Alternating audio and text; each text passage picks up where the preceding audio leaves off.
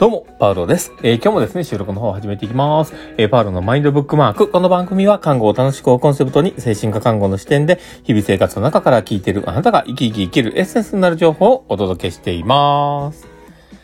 はい。ということで、えー、今日もですね、収録の方を始めております。皆さんどうお過ごしなんでしょうか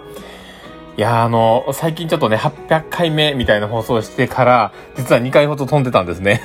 で、え2日ほど飛んで、あ、申し訳ないなって思ってはいたんですけども、えー、もし楽しみに聞いておられる方がいたらごめんなさい。で、えー、まあ、今回ですね、ちょっとまあ自分自身もちょっと体調があんまり良くなかったり、最近続いてるんですけどね、まあだけど、まあ、あのまあいろいろと忙しかったのもあってですね、えー、子供もなんだかんだか寝なかったりね、えー、なんか知らないけどね、2番目の子が、なかなか最近寝れなくてですね。で、えー、なんか昨日なんかですね、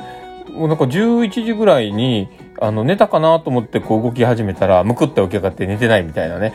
で、それをね、えー、2回、3回と繰り返して、結局、あの、1時ぐらいまで同じような感じになっちゃったんで、結局収録はできなかったと。まあそんな感じでございました。なので、えー、これからちょっと離れるとね、早い時間取れたらと思ったりはしているんですが、まあそんな感じの、残念なお知らせでございました。で、えー、まあ今日はですね、どんな話をね、しようかなというところなんですけども、最近のちょっとね、学校に教えに行ってるんですけど、まあそこでのエピソードを話そうかなと思っております。最後までお付き合いいただけると嬉しいです。で、えー、まあ、今日はですね、そのエピソードとして何を話すかということなんですけど、えー、今日はですね、話をすることは言葉だけではないっていうね、話をしようかと思っています。で、えー、まあ、このね、話を、ま、するにあたってなんですけど、あの、僕今まで、えー、学校にね、行ってるのも2カ所ほど行っていまして、えー、大阪の方にある専門学校の方とですね、えー、奈良にある短期大学の方と行かせてもらっています。で、えー、その短期大学の方の学生さんとはですね、実は、えー、1年を通して結構関わっているんですね。というのも、えー、年始まりからですね、えー、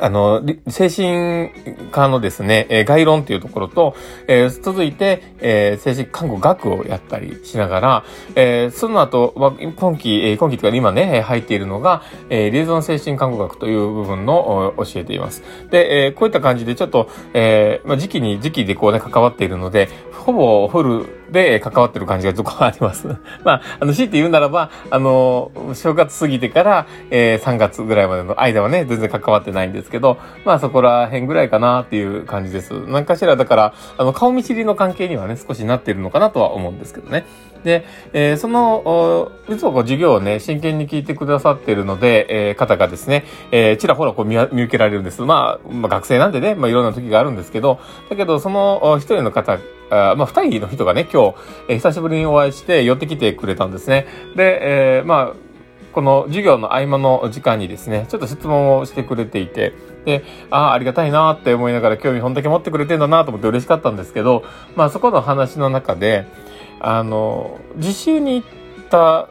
らしくてですね。で、その時に全然うまく会話できなかった、うまくいかなかったっていう話があって、で、えー、まあ、保護障害が起こってる利用者さんに、えー、ですが、あの、患者さんにですね、えー、関わったと。で、えー、その時に脳梗塞後かなんかだったんですけどね、まあ、その時に、えー、少しでも話ができたらとは思っていたんだけども、なんか、あの、負担になるのかなとか、いろいろこう感じながらね、えー、やっていたと。で、えー、ただ、あのー、まあ、方法として筆談をしたりとか、いろいろやってみようと、ここ、相談してみたんですけど、やっぱり、あの、指導者さんからは、えー、まあ、言葉を促してほしいと。まあ、そういう話があって、えー、まあ、なんとかこう、コミュニケーション取ろうとやってみたけど、全然うまくいかなかった、みたいなね、えー、まあ、こう、答えが返ってきたんですね。ああ、まあ、確かにね、と思いながらね、その、やっぱ学生さんが来るってなってくると、どこか、あの、それを分かった上で受け入れている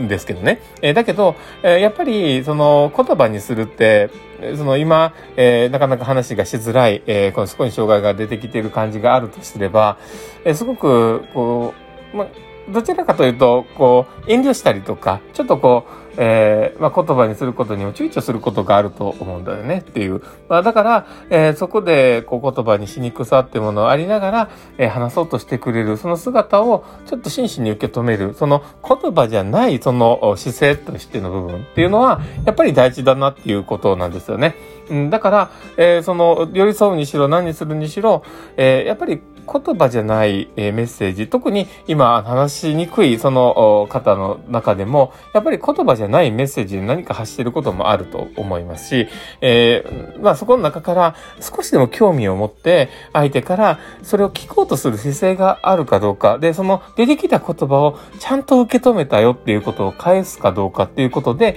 えー、本人のリカバリーってだいぶ変わると思うんですよね。うん、だから、えー、その一旦を担えたこと自体はすごく良かったんじゃないのっていう話だったんですけどね。えー、だけど、そのコミュニケーションっていうものがすごく難しいってことを実感したみたいだったんですよね。だから、えー、そのコミュニケーションについての、えー、まあ仕方というか、特にあの言葉、言葉数の少ない方とのコミュニケーションの仕方みたいなことを、ちょっと試行錯誤ね、僕も今までやってきたことをお伝えしたりとか、え、してみました。え、まあ、例えば、え、世間話から、え、入りながら、えー、まあ、そこにつなげて生活を聞くっていうことだったりとか、あまあ、こう質問攻めにならないための工夫としての、えー、コミュニケーションの仕方みたいなことをちょっと解説してみたりしました。で、何かしらね、えー、今新しくこう看護師としてやり始めた、えー、やり始めた、あの、迎え始めた方たちの、まあ、卵でね、えー、頑張って、えー、今、えー、勉強し始めた人としてね、少しでもやっぱりそのプラスになるようにやろうとしたときに、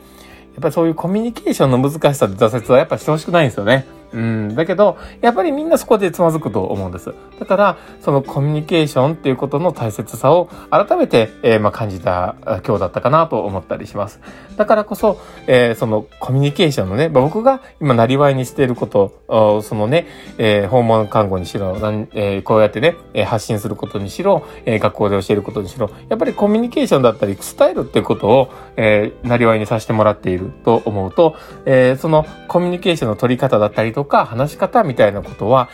やっぱり僕も力を入れて、えー、伝えていく必要があるなって改めて実感した次第でございました。なので僕も、これから頑張って小出しにしながらでも、頑張って頑張って伝えて、えー、少しでも、えー、素敵な精神科医療の世界を作れたらと思っております。なので、えー、もしよければ応援してください。